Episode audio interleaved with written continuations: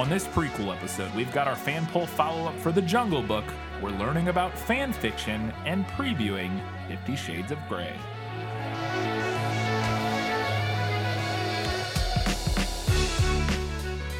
Hello, and welcome back to This Film is Lit podcast, where we talk about movies that are based on books. We have quite a bit to get into for this prequel episode, the first one before our summer series begins. So we're going to get right into it with our patron shoutouts. I put up with you because your father and mother were our finest patrons. That's why. We have one new patron this week at the $15 Academy Award winning level Steve, or the guy that wants you to do Battlefield Earth. Thank you, Steve, or the guy that wants you to do Battlefield Earth. Appreciate you for supporting us at the $15 level. As a reminder, at the $15 level, you get to recommend something, but I have a feeling I know what your recommendation is. So, your what your request is. Did he did he send the message yet? Yes. Yeah. And I assume it's Battlefield Earth. Yes. All right.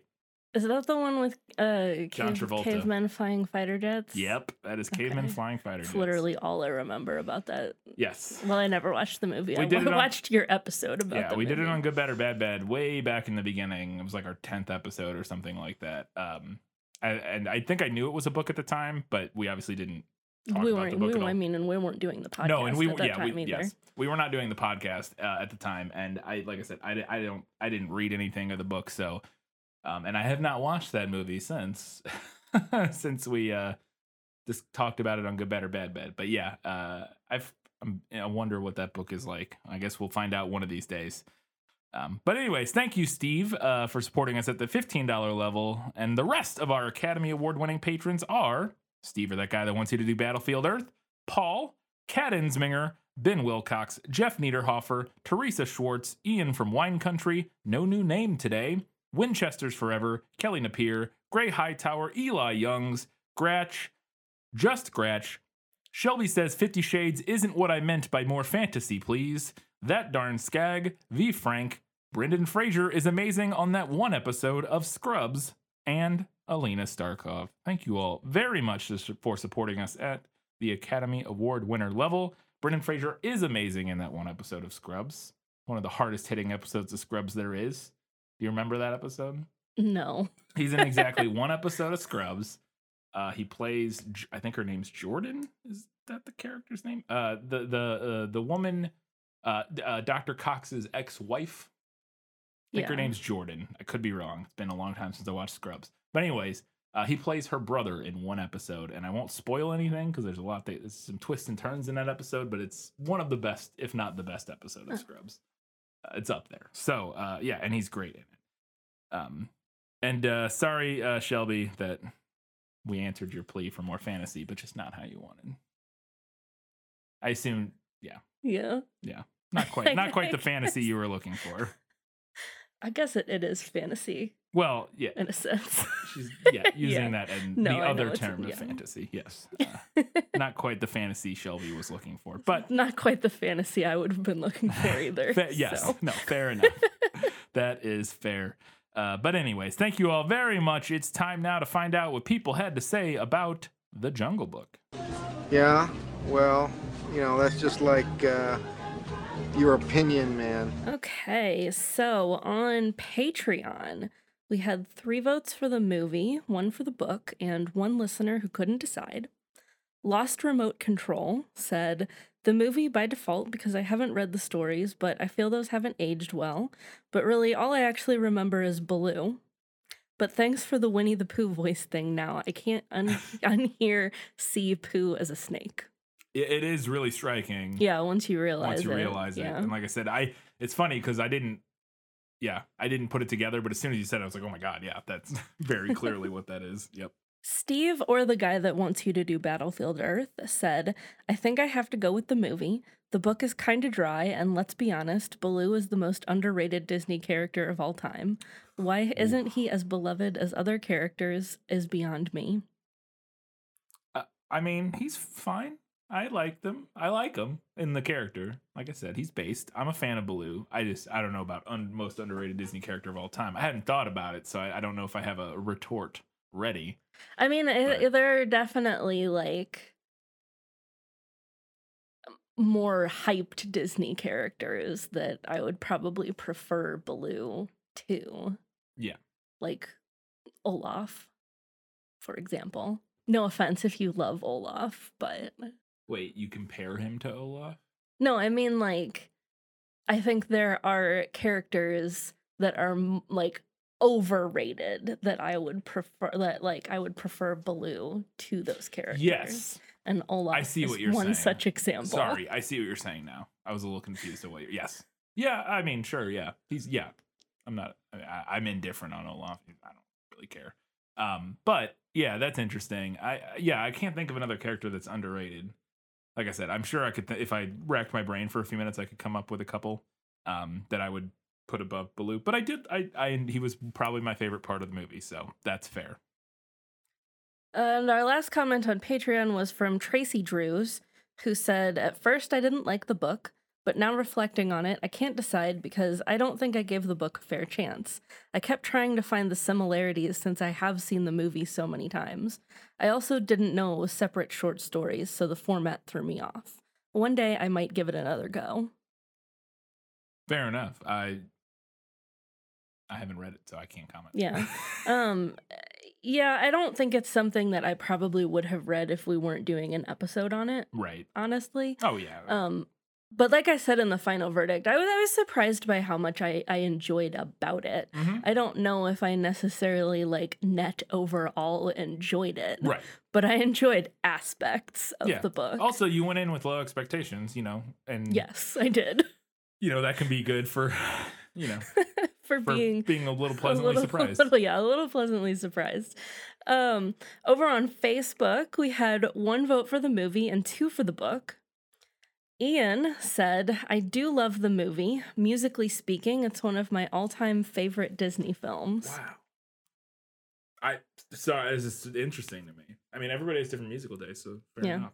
It just does. It's not one that I connect with a lot. There are some good songs in it, It, uh, it, there are some But- good songs in it. Like nothing that like, oh my goodness. this is- overall, in the Disney canon, it's not one that stands out to me. But I also prefer the like Broadway style, yeah, that's fair. Yeah, like Beauty and the Beast, The Little Mermaid that is types. fair. I do too. Yeah, I definitely prefer the yeah the big soaring. Like, Yeah. Broadway Yeah, this is not really- musical. like the the there are musical numbers but they're all kind of like disparate and, Yeah, you know And lots. there's- There's several different styles. Yeah. and it's which is interesting and fun, but it's also yeah, you don't have um bare, bare necessities is definitely like the most memorable song, Mhm. and I I still wouldn't even put that in my top ten Disney songs. I don't think. not personally um ian went on to say despite nearly wearing it out on vhs when it was re-released in cinemas back in 1990 was it I Something like that. don't know, I Uh, it was yes, that. it was like nineteen that was because that was when I um in the prequel uh when uh Roger and e- or Ebert and um oh that was when Siskel they and Ebert it when they when they talked about it, it was like 1990 or 1991 or something Okay. like that. I still went to see it when I was in South Miami, and I honestly can't get enough of all Jungle Books, from the old black and white 1942 film with uh, Sabu, Sabu, I don't, I don't know. know, as Mowgli to Disney's uh, Stephen Sommers 94 live action one with uh, Lena, Headey. Lena Headey's in that? I don't know. Is that the one I'm thinking of? The 94? Because that's the one I remember. But what does Lena Headey play? So Mm-mm. continue. Sorry. Um, which, since you like his mummy film, you'll more than likely enjoy this version. It has many of the same hallmarks in it. I, so that I did. I, I think I mentioned that one in the prequel episode. hmm I thought because I do remember watching that one as a kid and enjoying it, but I haven't seen it since I was a kid. What the heck? Because yeah, Jason Scott Lee plays Mowgli in that.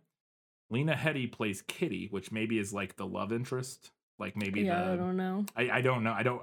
I don't remember anything about it. I remember, yeah, that Cary. Because yeah, I mentioned that Cary Elwes was in it, and Sam Neill and John Cleese. Hmm. I did not notice that it was uh, Stephen Sommers though. Which yeah, there you go. That's interesting. But uh, I'll have to go back and check that one out again because that, I like I said, I I remember liking that as a kid, but I haven't seen it since I was a kid. So Uh, to the new live action one that came out recently, Kaa is definitely better in the book. If Baloo is a badass lawyer, then Kaa is the jungle historian that's not beyond killing every now and again. In many ways, he reminds me of Hannibal Lecter. Highly intelligent, valued for his knowledge, will possibly eat you. It's fair, fair. But I do love Trust in Me, such a beautiful song. Siouxsie Sioux and the Banshees do a wonderful, haunting, seductive cover of it. If it weren't for the song, I would have passed on Movie Kaa. I get what you're saying about the movie's ending. To me, it's a bummer because it ends. I want more adventures. I want to see the odd couple, Bagheera and Baloo, get into scrapes in their return journey. Saying that, I have been and always will be a sucker for a pretty face, so I understand Mowgli following Shanti into the village. This is one of those where I might have voted both, but the Sherman songs push me for the movie. Fair enough. That's you know what? Fair enough. You might you might want to watch that sucker for a pretty face thing. You get in trouble that way. That is true. That is a good way to get in trouble. Absolutely. On Twitter, we had six votes for the movie, four for the book, and one listener who couldn't decide. Kelly Napier said, I left this one up to the baby. I read her one of the stories and she fell asleep. I put on the movie and she watched it, giggling and babbling through the whole thing. So she voted for the movie and I cast her vote as her proxy because three months old three month olds don't have good Twitter skills. Fair. I might argue though that the book did its job as well. I was gonna say you might want to keep that in mind yeah. if we're ever struggling to go down for a nap. So read some Rudyard. Whip out the Jungle Book.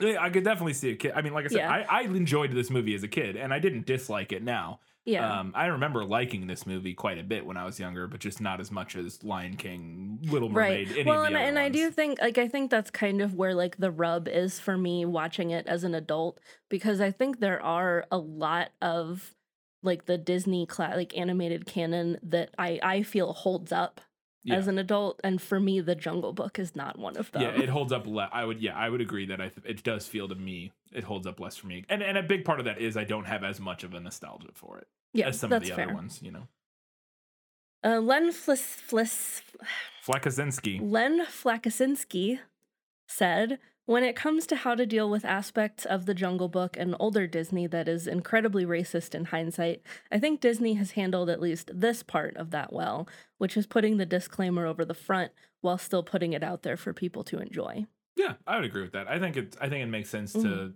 to put it out there and and re- relatively unedited, unless it's something like incredibly Yeah. bad. You know what I mean? Like, uh, Yeah. a- and just make sure you you contextualize it and and give it a place where people can discuss it. And hmm you know, it is what it is. I, I think it's yeah handled relatively well. There might be ways to do it better, but I don't know what those would be off the top of my head. So Shelby says Monsters and Mayhem is out now.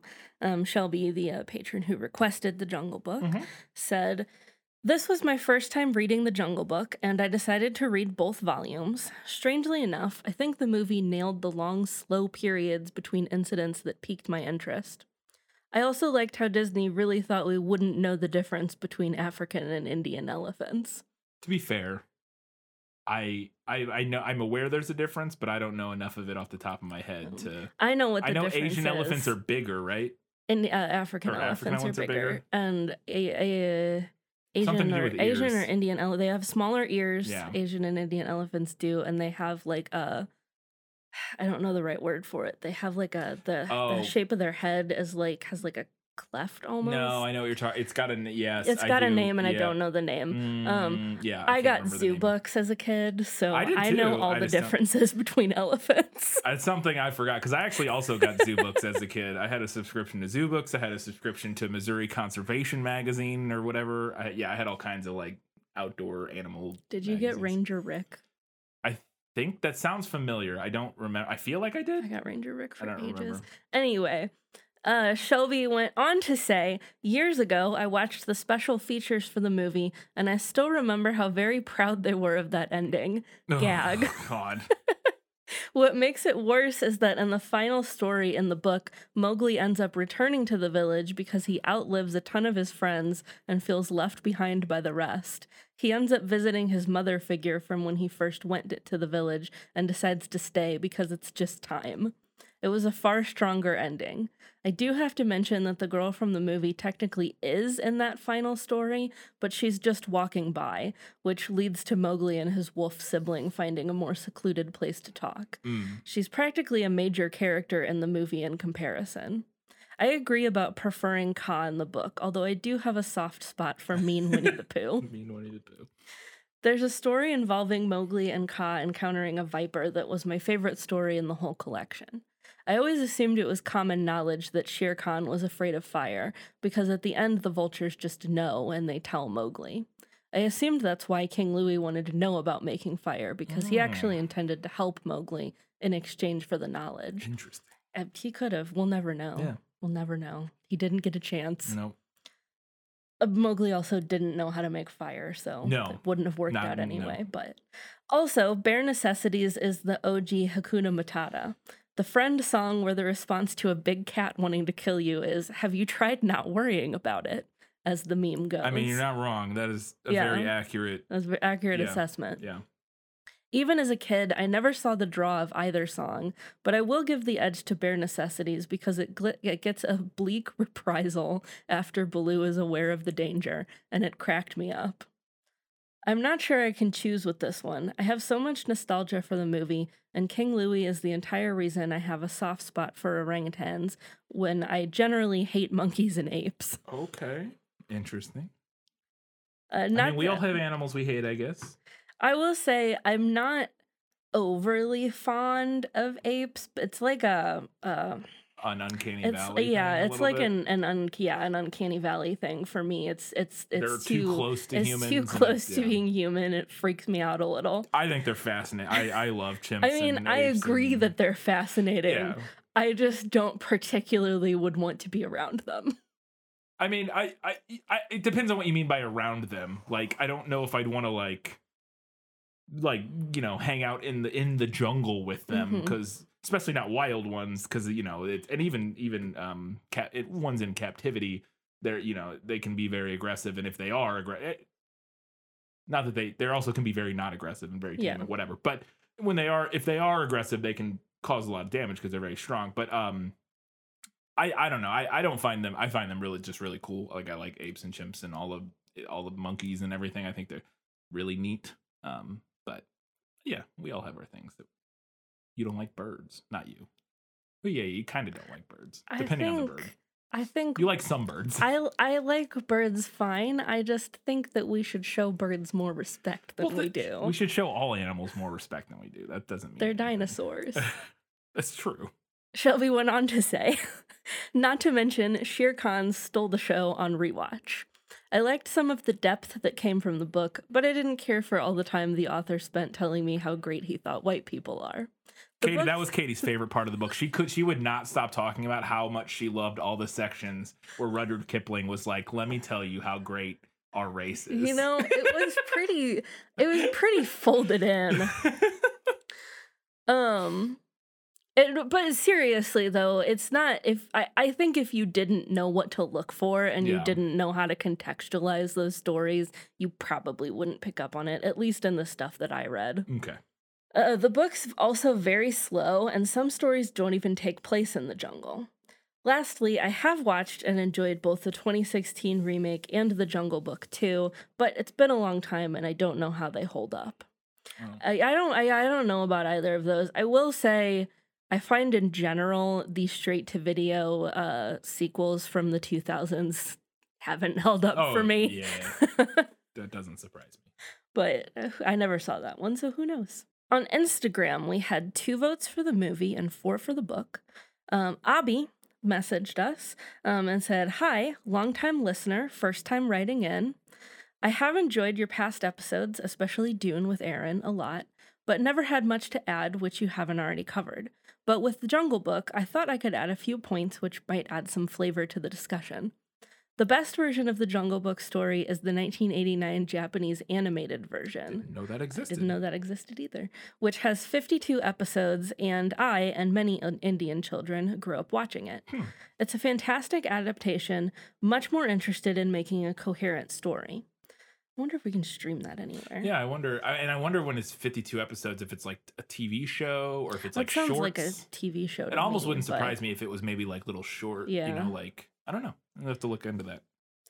Regarding the snake character, Kaa, you might want to take a peek into Indian mythology around various snake characters. there's the trope of the Nagini, a female shape shifting spirit which takes a form of a cobra and seduces men. The Nagas, I apologize if I'm not pronouncing these correctly, um, tribe associated with the Serpent Kings is quite ubiquitous in the Indian mythology, but there aren't any prominent stories of the Indian rock pythons, which is what Kaa is. Lastly, the term Banderlog. Of course, people are free to interpret the terms and their association in the way they experience it.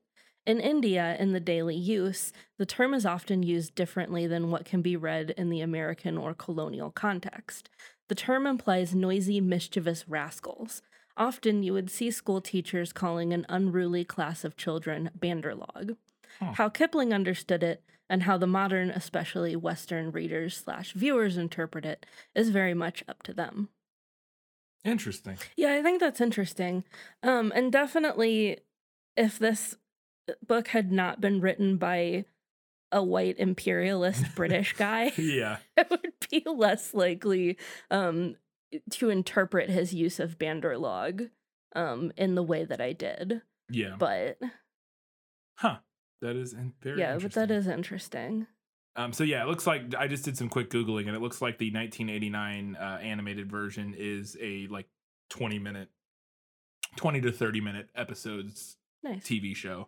Um, and they had it looks like they maybe released a Christmas special episode in 2019. Maybe it's like a remaster or something. But the the last thing on there, one was 2019 and one was 2020. The 2020 one said like 30th anniversary or something. Mhm. But the the 2019 one said like Mowgli something Christmas something. I didn't I, Hmm. uh, something Christmas star, and I was like, I wonder if they made a new one like 30 years later, like a Christmas special. Be Maybe it was like a lost episode or Yeah, something, and they yeah. republished it, or I don't know.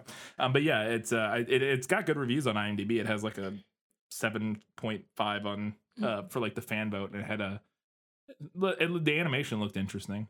So, anyways, yeah, go check out. I, I didn't look to see if you can stream it anywhere, um, which I'm doing right now. It is uh, you can buy it on Amazon Prime for eighty three dollars. All of the episodes. Uh, I wonder if it's on something like Crunchyroll or something. Yeah, I, I yeah, I could see it being on something like that. Oh, it might just be on YouTube. It is just on YouTube. Love that. Uh, if you search the Jungle Book, The Adventures of Mowgli, the complete collection on YouTube, it looks like you can find it, and it looks like the entire thing is uh, up in its entirety on YouTube. So There you go. thank you, Avi, uh, and thank everybody for all of your comments on the Jungle Book. Katie, how did the final votes break down? Uh, the winner by a much narrower margin than I thought uh, was the movie with 12 votes to the book's 11. Wow. Um, I, I anticipated that people were going to disagree with me.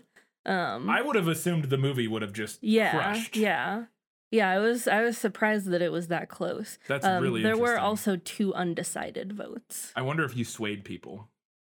Perhaps. I don't know. I just because I, I like I, it's not something that I would have expected many people to have read. yeah. For first off, and then to also then pick the book over the movie because you know it, it just Yeah, I don't assumed that people would have the nostalgia and just the the popularity of the movie. You would just Yeah. assume that I don't know.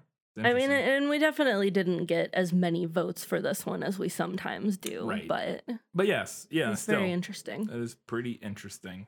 All right. Normally we would go into our learning things segment here, but we're going to mix it up a little bit this week. And before we get to our learning things segments, we're going to set some groundwork by previewing 50 Shades of Grey, the book. So this is just an interview for the newspaper. I just have a couple of questions. Mr. Gray will see you now.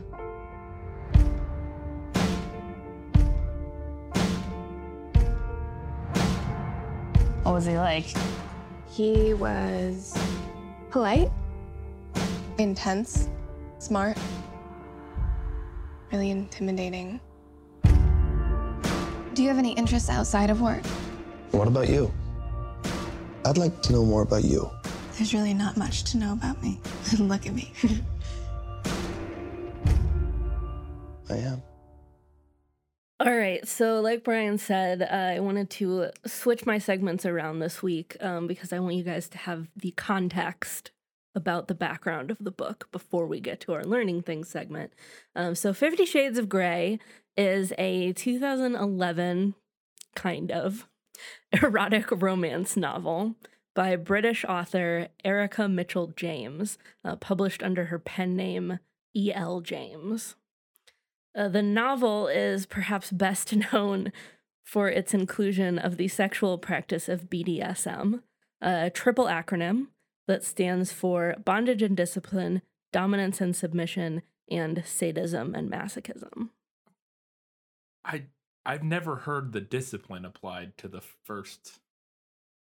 No? No, I've only heard bondage because I knew S and M was sadomasochism, and I guess I thought bondage. I don't know. Yeah, it's a, I've it's never heard the discipline part. I guess interesting. Okay, fair enough. Uh, so Fifty Shades began as a Twilight fan fiction series. It was posted on fanfiction.net um, starting in August of 2009. It was originally titled Master of the Universe. I'm really glad I caught you while you were sipping wine there. Yeah. Um, and it was penned under the name Snow Queens, all one word, Ice Dragon, all one word. You know, I've had some terrible uh, screen names slash usernames in my lifetime, so I have nothing to say about that And you know, name. and that one is as pretty par for the course um, for fanfiction.net, I will say. Snow Queen's Ice Dragon. my PlayStation screen name is still Octavian Rage Quest. So, anyways,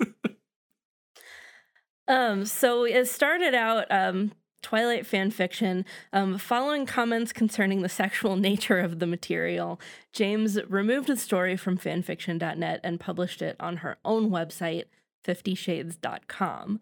Later, she rewrote the fanfic, um, scrubbing all references to Twilight in the technical sense, um, and removed it from her website. She then went on to publish the renamed Fifty Shades of Grey with Writers Coffee Shop, an independent Australian publisher. okay, so the original version had more overt references to the fact that this was Twilight.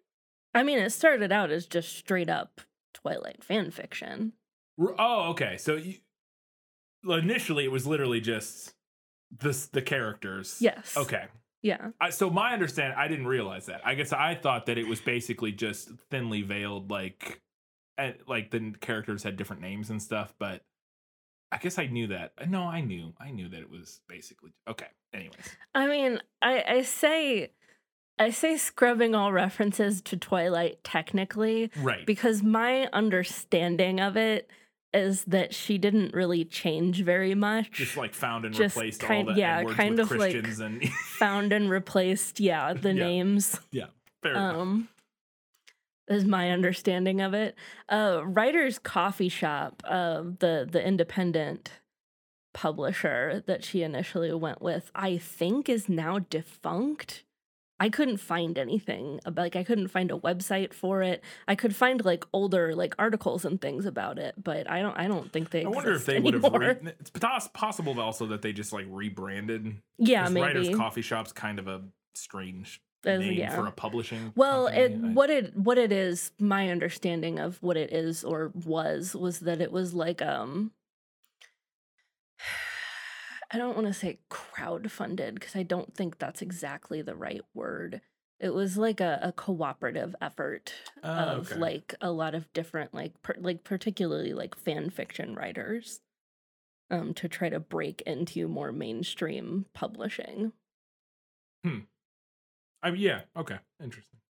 Um, but anyway, speaking of the writer's coffee shop, uh, they had a really restricted marketing budget, obviously, um, and relied largely on book blogs for early publicity. Um, but sales of the novel were boosted by word of mouth recommendation. Um, so this was a, a grassroots effort that got us Fifty Shades of Grey. Fantastic. Um, so the book's erotic nature uh, and perceived demographic of its fan base, um, which was perceived as being composed mostly of married women over 30, uh, led to the book being dubbed mommy porn.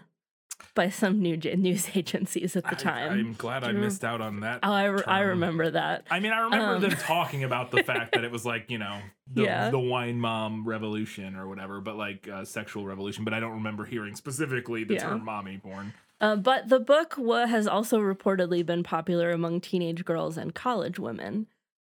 Um, As erotic literature, as tends to erotic be. literature tends to be, yes. Uh, although I'm not sure I love the idea of teenage girls reading this one. No, But- no, no, no, no. but it, it does tend to be yes um due to high interest in the series the license to the 50 shades trilogy was picked up by vintage books for re-release in a new and revised edition in april of 2012 uh, the attention that the series had garnered also helped spark a renewed interest in erotic literature in general uh, many other erotic works became bestsellers following Fifty Shades' success, um, while other popular works like Anne Rice's The Sleeping Beauty trilogy got reprints. Hmm. Um, and I believe, I don't have this in my notes, but I believe I saw somewhere that with that reprint, she was able to actually print it like under her name. Because she initially published the Sleeping Beauty trilogy under like a pen name. Oh, because it was Anne so yeah, Gotcha. Anne Rice. Um, because it was outside of her typical brand or something. Have you ever read any of the Sleeping Beauty trilogy? No, I've mm. read a little bit of it, and it is it's a lot. Mm, okay, interesting. Yeah, I'd never even heard of it. I didn't. Fifty Shades of Grey has topped bestseller lists around the world. Um, in August of 2012, Amazon UK announced that it had sold more copies of Fifty Shades of Grey than it had any individual book in the Harry Potter series. Uh, although worldwide, the Harry Potter series sold mo- more than 450 million copies compared to Fifty Shades of Grey sales of 60 million copies. Um, the series has been translated into 52 languages and set a record in the UK as the fastest selling paperback of all time. Why the UK? I I I guess because E.L. James is British. Oh, maybe that is they right. just she is like British, isn't she? For some reason, I supported just their own? was I don't know. American. Yeah. I mean, having read some of it now, I feel like it's not an off assumption. Well, But- actually, uh, I actually. Well, anyways, well, yeah. The novel received mixed to negative reviews. you don't say. Surprising no one, um, with most critics noting the poor literary quality of the work. Salman Rushdie. Why was Salman okay? I don't know. Why is Salman Rushdie commenting on Fifty? Sh- okay, I don't know, but I included his quote because I thought it of was funny. course, yeah. What? He said, I've never read anything so badly written that got published. It made Twilight look like War and Peace. I'm glad Salman Rushdie dropping truth bombs out here. Uh, Maureen Dowd described the book in the New York Times as being written, quote, like a Bronte devoid of talent, and said it was, quote, dull and poorly written. Jesse Kornbluth of the Huffington Post said, quote, as a reading experience, Fifty Shades is a sad joke. Uh, You know, I'm over a hundred and something pages in, and I cannot disagree with any of those assessments. However, British author Jenny Colgan in The Guardian wrote, quote, It is jolly, eminently readable, and as sweet and safe as BDSM erotica can be without contravening the Trade Descriptions Act. The New Zealand Herald stated that the book, quote, will win no prizes for its prose, and that there are some exceedingly awful descriptions. Although it was an also an easy read, quote, if you can if you only can suspend your disbelief and your desire to, if you'll pardon the expression, slap the heroine for having so little self-respect, you might enjoy it. Interesting. That has not been the my my problems with the heroine has not been my main issue with the No. so far. Seems like a very not. strange critique of the little victim blamey, maybe. I don't know. Anyways, Um, but E.L. James laughed all the way to the bank. no, no. In 2013, Forbes named her the highest paid author in the world with 95 million in earnings thanks to her massive book sales and a seven-figure paycheck for the first movie adaptation. Fifty Shades of Grey has also garnered criticism due to its depictions of BDSM, uh, with some BDSM participants stating that the book confuses the practice with abuse and presents it as a pathology to be overcome, as well as showing incorrect and possibly dangerous BDSM techniques. Coinciding with the release of the book, injuries relating to BDSM and sex toy use spiked dramatically in America. In the year after the novel's publishing in 2012, injuries requiring emergency room visits increased by over 50% from 2010, the year before the book was I published. I assume it means like sex sex related injuries requiring emergency room visits. I assume because I don't know how you would correlate all It's- emergency room visits to that. I'm, I'm not saying that this is causation. Okay. But there's definitely correlation. I thought it was interesting. Yeah. Um, it's speculated to be due to people unfamiliar with the proper use of these toys and the safe practice of bondage, etc., Yeah. attempting to recreate what they had read. Right. Uh, but as you can imagine, practitioners of BDSM weren't the only people upset at its inclusion in the series. For example, Archbishop Dennis Schnurr, because we know the Catholics got a weigh in, said, quote, the storyline is presented as a romance. However, the underlying theme is that bondage, dominance, and sadomasochism are normal and pleasurable. Imagine just Imagine- it for all the wrong reasons. Imagine being Catholic and your critique is Yes. that sadomasochism Yes. is presented as normal. Right. I was raised Catholic, Oh so I can say that. Oh. It's funny. Um, anti-porn organization Stop Porn Culture called for a boycott of the movie because of its sex scenes involving bondage and violence. Yep. At the beginning of the media hype surrounding the book, Dr. Drew Noted huckster. noted huckster Dr. Drew uh, and sexologist Logan Levkoff.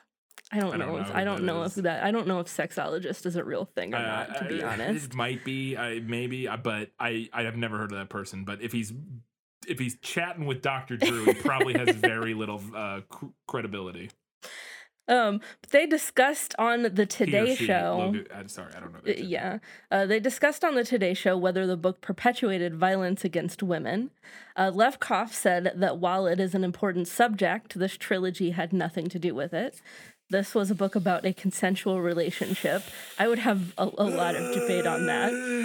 Uh, Dr. Drew commented that the book was, quote, horribly written, in addition to being Fair. disturbing, but stated that, quote, if the book enhances women's real life, se- real life sex lives and intimacy, so be it. I mean, Sure. sure. I, it seems unlikely that that would be the.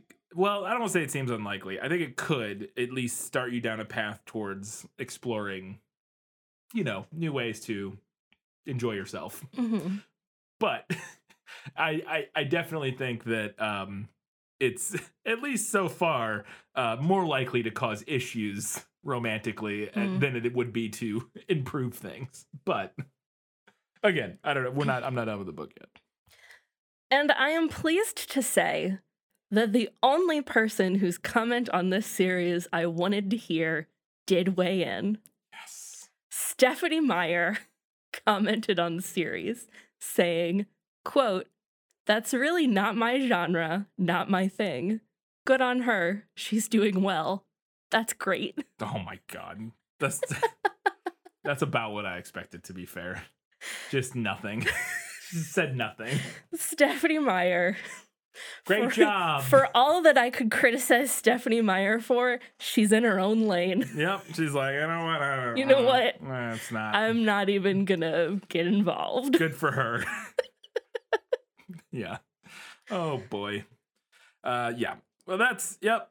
That's a little bit about 50 Shades of Grey, the book. Uh, now you have a little bit of context for the book. Let's talk about 50 Shades of Grey and fan fiction. No matter what anybody tells you, words and ideas can change the world. All right, so let's talk about fan fiction real quick. Uh, a little history. I don't remember if we've ever talked about fan fiction on the show or not. We at least once have. I'm I mean, sure it's come, up, but yeah. Uh, I don't remember any specific instances off the cuff. Um, so just to make our stance clear, well, uh, sorry, I did think of one uh, in relation to Anne Rice. We talked about her. oh, we yeah, we did talk about her. Um, we might have even done a segment. No, our our um, Maybe it was just on Anne Rice. I don't remember, but there was probably stuff about it in her like, uh, if we covered her in the bio information at all. Um, the the learning thing segment we did for interview with the vampire was about the evolution of the modern vampire. oh, okay. I remember that because I was really proud of that segment. yes, you're right. I do remember that now. It was a good segment. Yeah, but I know we definitely at least discussed her. It was probably during her like yeah. during the book thing about how she didn't. yeah, no, we definitely discussed how, and that actually comes up again in this segment. Okay. Um, anyway, I just want to make our stance clear. You will hear no fan fiction slander on this show. Uh, maybe some light teasing or sarcasm, Yeah. but no slander or malice. I love fan fiction. Uh, it's something that I tend to engage with in waves. If I'm reading fanfic, I'm reading tons of it. But if I'm not in one of those waves, I don't really read it at all. Um, but I've read a lot of fic and I've written a little bit. So, fan fiction lovers, rest assured, I am in your corner. I've only read a tiny bit in my lifetime. Never written any. Uh, well, I mean, no. No, I've never. trying to think. And no, I've never written any. Unless you count like spoof videos, but which are kind of like fan fiction a little A bit, little but not bit, really. yeah.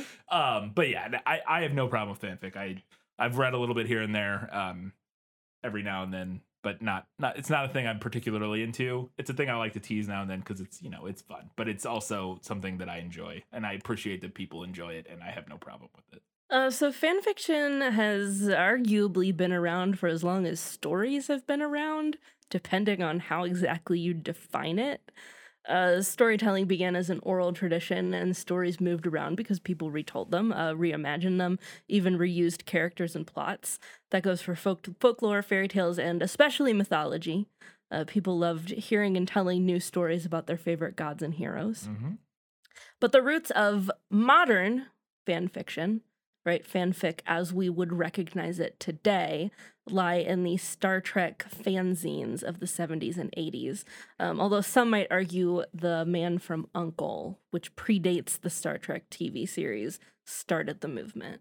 Um, but generally, Or like people writing fanfic about that. yeah, I think so. Oh, yeah, um, but generally, it's more credited to uh, Star Trek fanzines because it was a much bigger, like overall movement.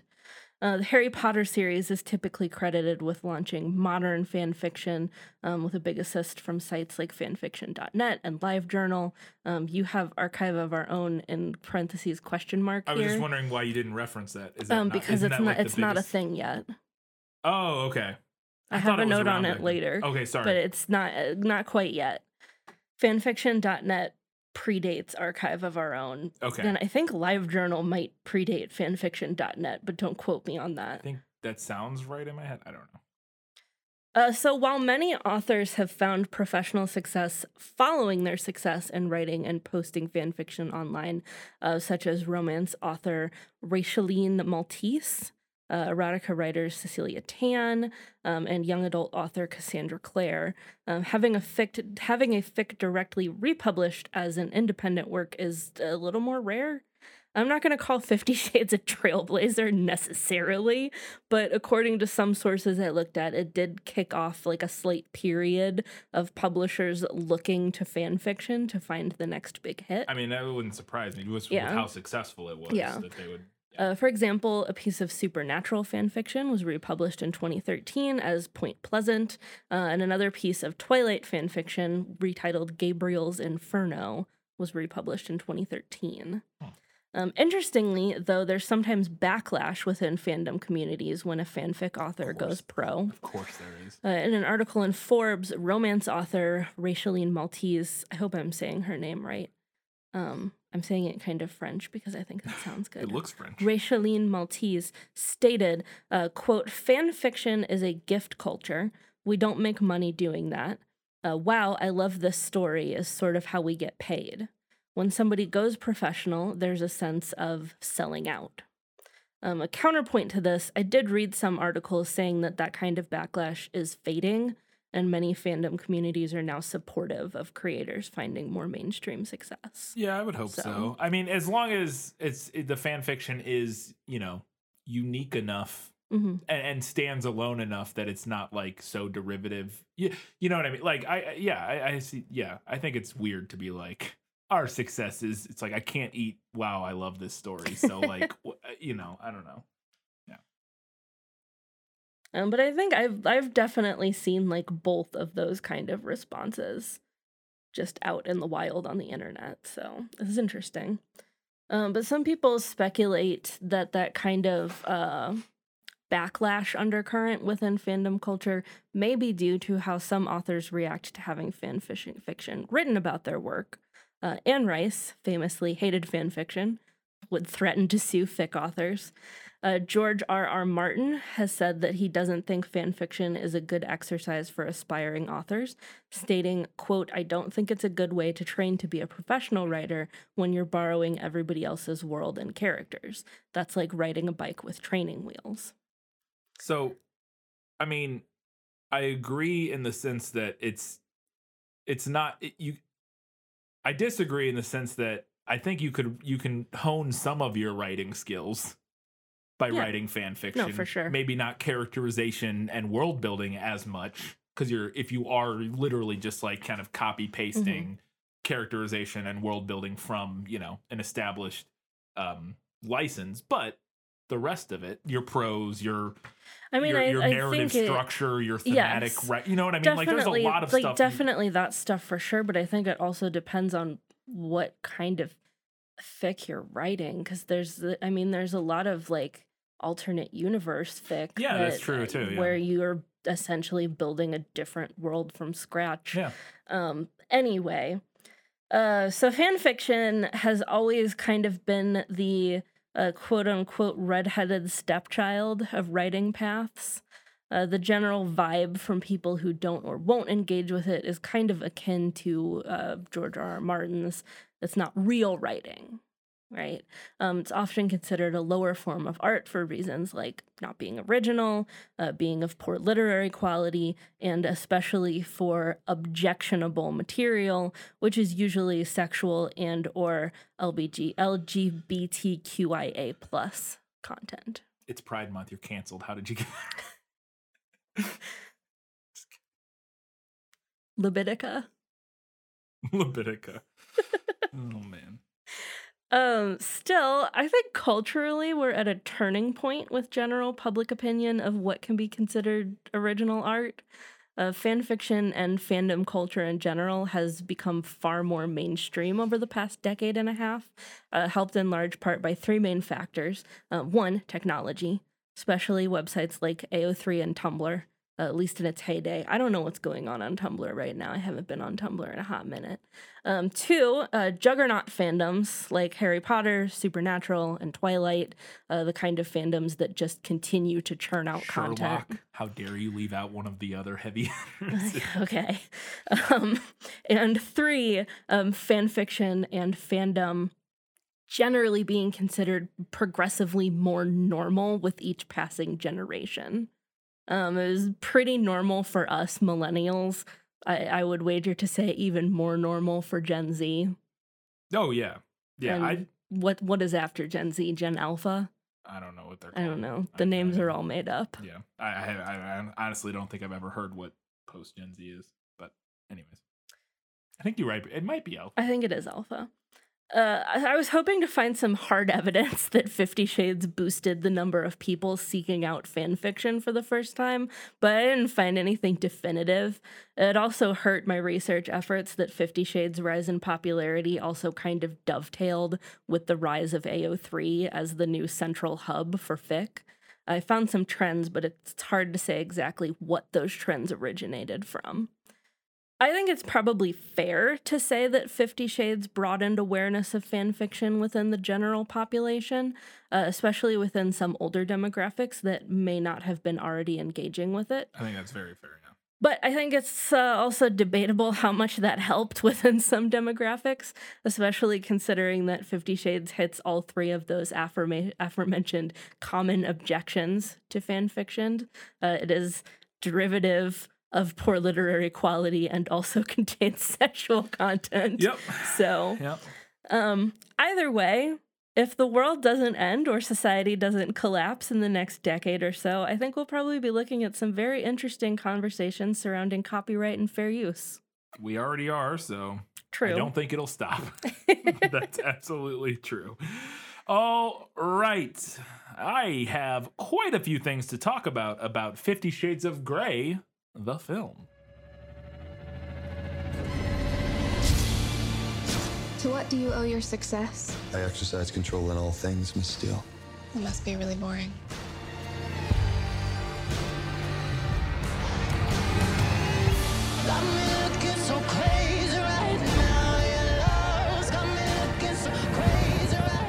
I'm incapable of leaving you alone. Then don't. I had a rough start in life. You should steer clear of me.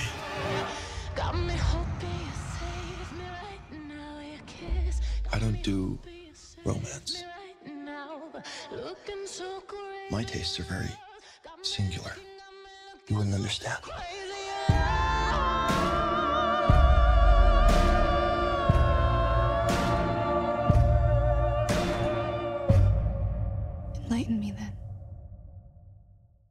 Fifty Shades of Grey is a 2015 film directed by Sam Taylor Johnson, known for directing Nowhere Boy, A Million Little Pieces, and uh, a fair number of high profile music videos, including some for Elton John. Also, want to mention here, just to get it out there, that uh, Taylor Johnson uh, began a relationship with Nowhere Boy actor Aaron Johnson, who played uh, uh, Quicksilver in some of the something. I think. I could be wrong. Anyways, Aaron Taylor Johnson. Uh, after meeting on the 2009 set of the film that she directed, Nowhere Boy, he was 18, she was 42. So, Okay. yeah. Uh, they are now married and have two kids together, have been for since 2009 or 2010. Um, take that information as you will. Just feels like a relevant thing. It feels maybe. a little contextually relevant, Yep. perhaps. Anyways, uh, so uh, the film was written by Kelly Marcel, uh, who is known for writing Saving Mr. Banks, Venom, Venom Let There Be Carnage, and Cruella. well, this is an interesting. That that's an interesting Yep. CV. And and at the time uh, that that she was uh, chosen to write this movie, Saving Mr. Banks was literally the only thing, like, Yeah. the only big film. She Yeah, I was gonna say all, of all those other ones post are post this. Yeah. Yep. Uh, the film stars Dakota Johnson, Jamie Dornan, Elo- Eloise Mumford, Jennifer E- Ellie, A- Ailey, I don't know how to pronounce that. Uh, Marcia Gay Harden, Victor Rasuk, Rita Ora, and Luke Grimes. The film has a 25% on Rotten Tomatoes, a 46 on Metacritic, and a 4.1 out of 10 on IMDb. It made 569 nice million dollars against a budget of 40 million dollars and was nominated for one Oscar for best achievement in music written for motion picture, which was for the original song titled Earned It, which The Weeknd was involved with. I don't know. Huh.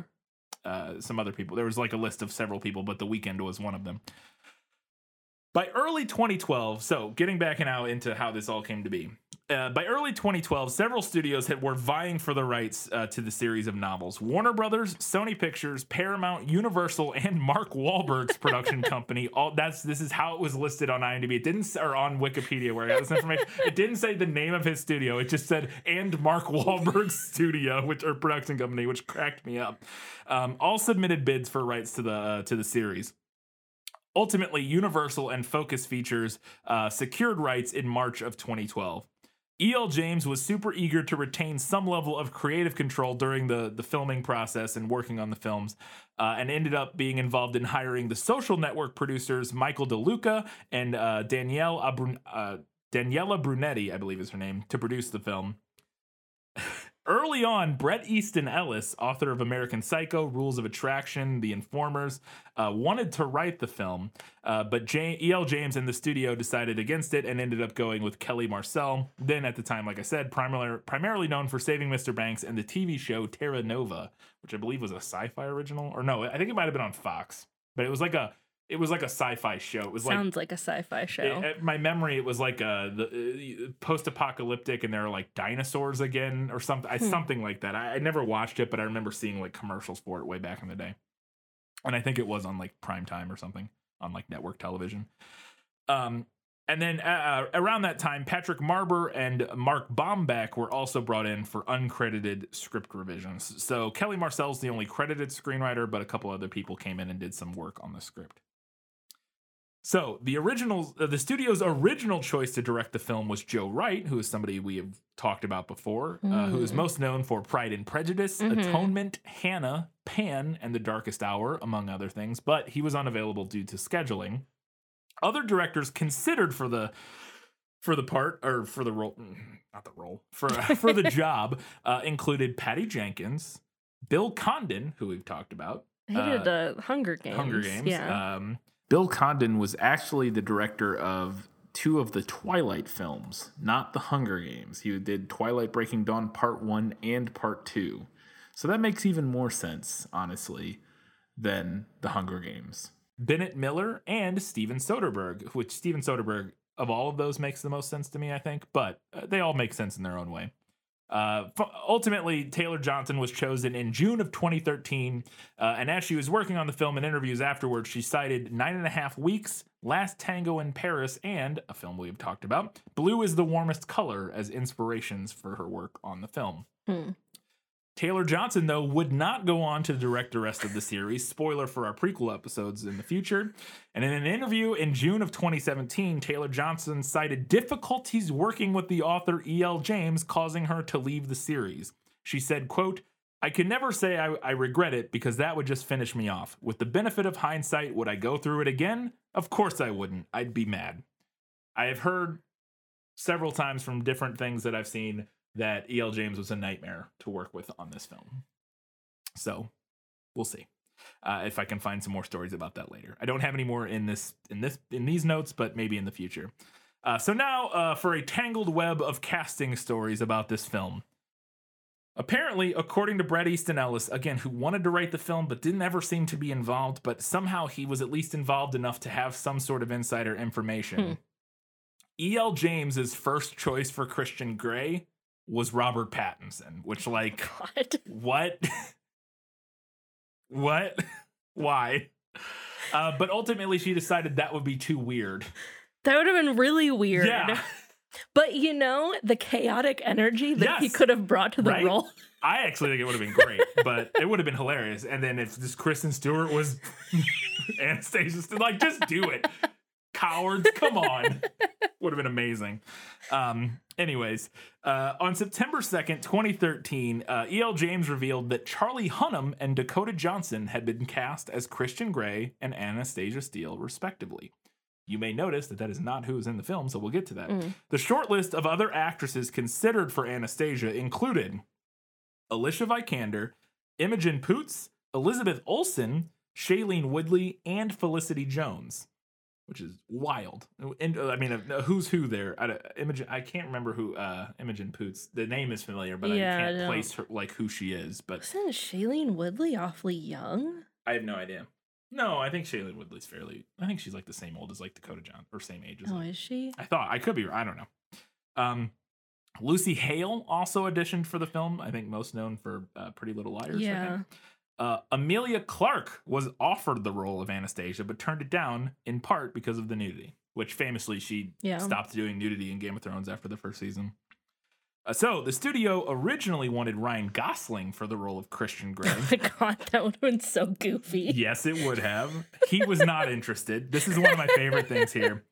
Garrett Hedlund also considered, but he could not connect with the character. Stephen Amell, who plays um uh, uh Green Arrow on like the CW Uh-huh. series, I think. Yeah, I think that's Stephen Yeah. because there's there, there's brothers. There's Robbie and Stephen Amell. I think Stephen is the Green Arrow. Anyways, you're right. um said he he would he would not have wanted to play the role of Grey because quote I actually didn't find him to be that interesting. Nothing about Christian Grey really spoke to me. End quote. Same. Uh, so ultimately, there was some fan backlash to the casting of Charlie Hunnam as Christian. Charlie Hunnam, probably most known for his role on Sons of Anarchy. Right. He's like the main character on that FX show. He's been in quite a few other things, but that's probably the thing he's most Yeah. known, uh, including Pacific especially Rim. especially at the time. Uh, he was in Pacific Rim in Yeah, yeah, 2013 yeah, yeah. too. He was the main character in Pacific Rim. But so there was some fan backlash to the casting of Charlie Hunnam as Christian. Uh, and then on October 12th of 2013, Universal Pictures announced that Hunnam had exited the film due to conflicts with the schedule for filming Sons of Anarchy. Other actors that were considered as uh, replacements for Charlie Hunnam included Alexander Skarsgård, Jamie Dornan, Christian Cooke, Theo James, Francis Arn- uh, Francois Arnaud, Scott Eastwood, uh, Luke Bracey, and Billy Magnussen. But ultimately, on October 23rd, 2013, it was announced that Jamie Dornan would be playing Christian Grey. Uh, now getting into some interesting little tidbits here that I found. The film was the last project work on worked on by the prolific Academy Award winning editor Anne V. Coates before her death in 2018. She was like in her 80s or something at the time. Did this movie Work- kill her? Probably. Wouldn't be surprised. So, uh, speaking of the editing and, and uh, the film itself, there was initial speculation that this movie would receive an NC 17 rating in the US. A rating that is typically reserved for um, not pornography, but bordering Like on border, pornography. borderline Yeah. pornography. Yeah. Yes. Um, and studios typically steer away from NC 17 and adult only ratings because nobody will go see them. Like, Yeah. Nobody can go see them. And some theater chains actually will refuse to show NC 17 movies. So it's not uncommon to just not be able to get them into a lot of theaters. So apparently, uh, Kelly Marcel, the screenwriter, said she expected the film to be NC 17, and her initial drafts of the script would have put it at an NC 17 rating. Uh, but producer uh, DeLuca anticipated that it would actually get an R rating. On January 5th of 2015, the MPAA gave the film an R rating, basing its decision on quote strong sexual content, including dialogue, some unusual behavior, and graphic nudity and language. Unusual behavior. unusual behavior. Oh boy. Oh It's my hilarious. god. Uh, so, getting into some IMDb trivia I'm here. sorry, hang on. Yeah. I'm gonna start saying that about myself. Unusual. I'm gonna say that I'm rated R for unusual behavior. Fair enough. Carry on. Fair enough. Getting into some IMDb trivia here, so again, take this all with a grain of salt. Supposedly, uh, which this would make sense, um, which I think this is the same thing for when we did um, the Handmaiden. Isn't that what it was called? I think we did talk about this with that, the um, uh, yeah. remote control cameras were utilized for a majority of the sex scenes uh, recordings so that the actors could have a more private set and didn't have like a million people there. Um, although stunt coordinator Melissa Stubbs said in an interview that in some of the wilder scenes, uh, the two lead actors, Dornan and uh, Johnson, had to spend hours naked in front of a film crew, a full film crew. oh, that sounds exhausting. Yeah. Uh, so, cinematographer Seamus McGarvey revealed that him and his team digitally added shots of visible pubic hair and that it was not real. Dakota Johnson and Jamie Dornan both wore modesty patches that were like, you know, skin colored, Uh-huh. um, which are often used in sex scenes to cover, like, you know, the actual genitalia. so, they apparently added digital pubic hair, which is amazing. Uh, this is really wild to me. Apparently, supposedly, Angelina Jolie was offered the chance to direct this film, but declined. I'm a surprising no one. I feel like. Uh, actually, I could see her being in this film. I she, yeah, I, it wouldn't have surprised me that if she would have done it, but I could also see her turning it down and being a little bit beneath her. I, I was gonna say I feel like Angelina Jolie would read the book and be like, mm, Yeah, no, I, I, I yes, I. I, I would agree with that. I don't think she would oppose based on content, but instead based on quality. yeah. yeah, that yeah. Uh, so controversially, Jamie Dornan revealed that he wouldn't be doing full frontal nudity for the film, Absurd. stating that there were in fact signed contracts in place to make sure that his penis did not appear in the film. And apparently, this raised concerns for fans of the book as they feared that the filmmakers had turned down the, uh, to- toned down the explicit and graphic nature of the of the sex scenes in the book. So no dong in this one, which disappointing. this is my notes are already too long, so I'm going to stop here. I have so many things I could have, and our notes were already very long. But uh, I'd like to end by saying that a large amount of the IMDb trivia page is just people pointing out different ways that the BDSM depictions in the film are bad. and inaccurate and and and harmful. So I was like half the ones I scrolled through was like the scene where this happens, that's bad because of the I was like, all right. I mean, I don't disagree. It's just funny that that's like half the IMDb trivia facts. So, getting to some reviews of uh, the Fifty Shades of Grey film, Claudia Puig of USA Today wrote that, quote, the dialogue is laughable, the pacing is sluggish, and the performances are one note.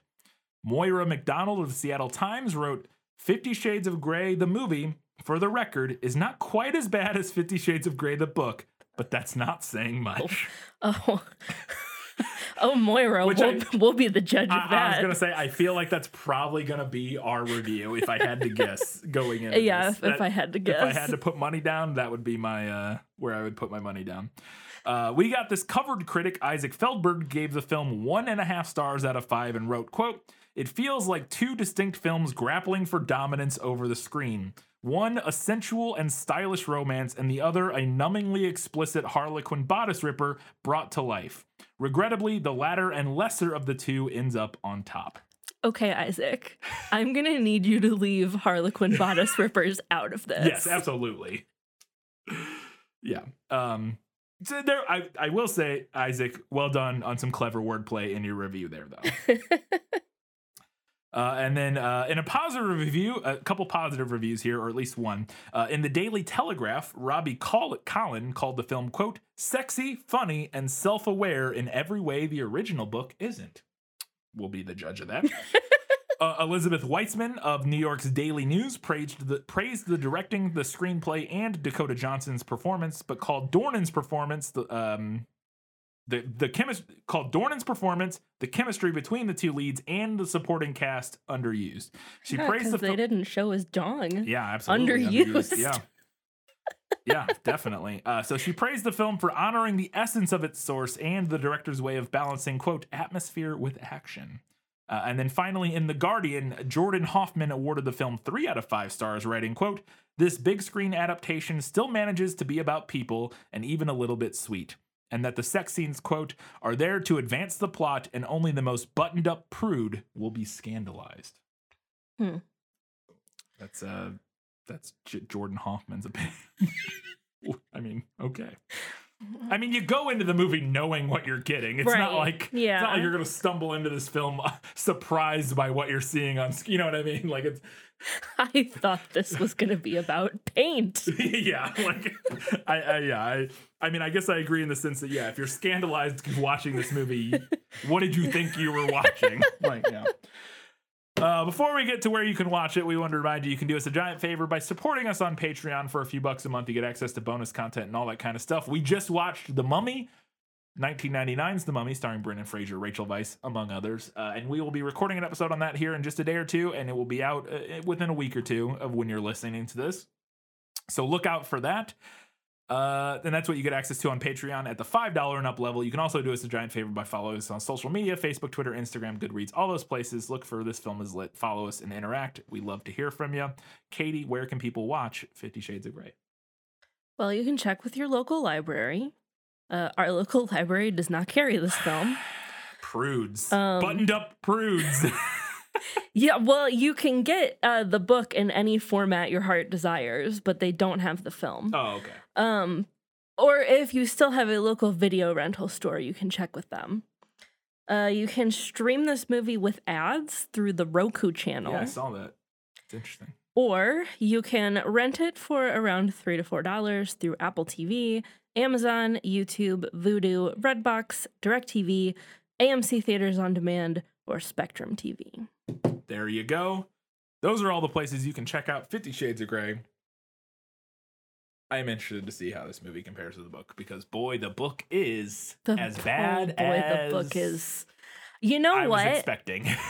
It's worse than I was I, expecting. you know what? I, the- I I said that, and then as soon as I said it, I thought the same thing. It's actually worse than I was I expecting. I was fully expecting it to be very very terrible, and I am still aghast. yeah, it, it, it really is not not good. It's Yeah. not well written. It's got lots. It's got a lot of it's got a lot of not great messaging. Yeah, it's it. There's a lot going on here, and we're gonna eh, we'll get into it. There's some nuance to be had in the Yes. discussion of the topic, and like in the discussion of fantasy and romance and erotica and and all yes, that sort of stuff. this is gonna it's gonna be a very interesting series, I think, Yeah. because there are many many layers to this discussion. Yeah. and we want to make sure that we are being as fair as Yeah. possible. Absolutely. But we also want to discuss different aspects Yeah. of this Yeah. piece of content. for sure because there's de- yeah there's a lot to talk about and it is it is it is yeah many layered uh many faceted and uh, slightly nuanced that being said it's also just a terrible book but it is It's, it's pretty bad. it's pretty bad Pretty but bad. but there is there's a lot to, to dig into and discuss here so i'm uh, i'm excited to do that uh, which we'll be doing in one week's time so come back then guys gals and non-binary pals in one week's time talking about 50 shades of gray until that time Keep reading books. Keep watching movies. And keep being awesome.